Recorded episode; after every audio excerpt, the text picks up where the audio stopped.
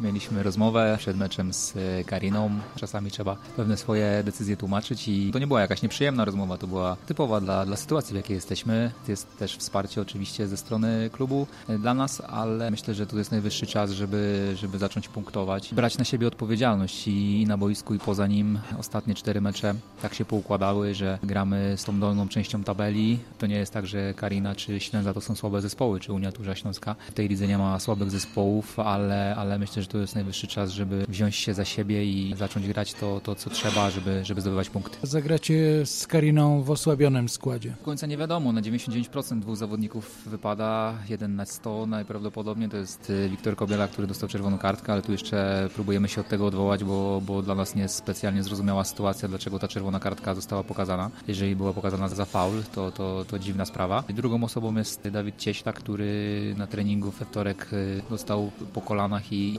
odczuwa bóle. Zobaczymy na, na ile to nie pozwoli mu na to, żeby w meczu wystąpić. Także tutaj dwie osoby pod znakiem zapytania. Z Kariną graliście w Pucharze Polski, górą byli piłkarze z Gubina. Czy to jest jakaś taka przewaga mentalna zespołu Kariny? Mamy nauczkę po tym meczu dużą. Wnioski wyciągnęliśmy, zobaczymy na ile te wnioski uda się wcielić w życie w jutrzejszym meczu.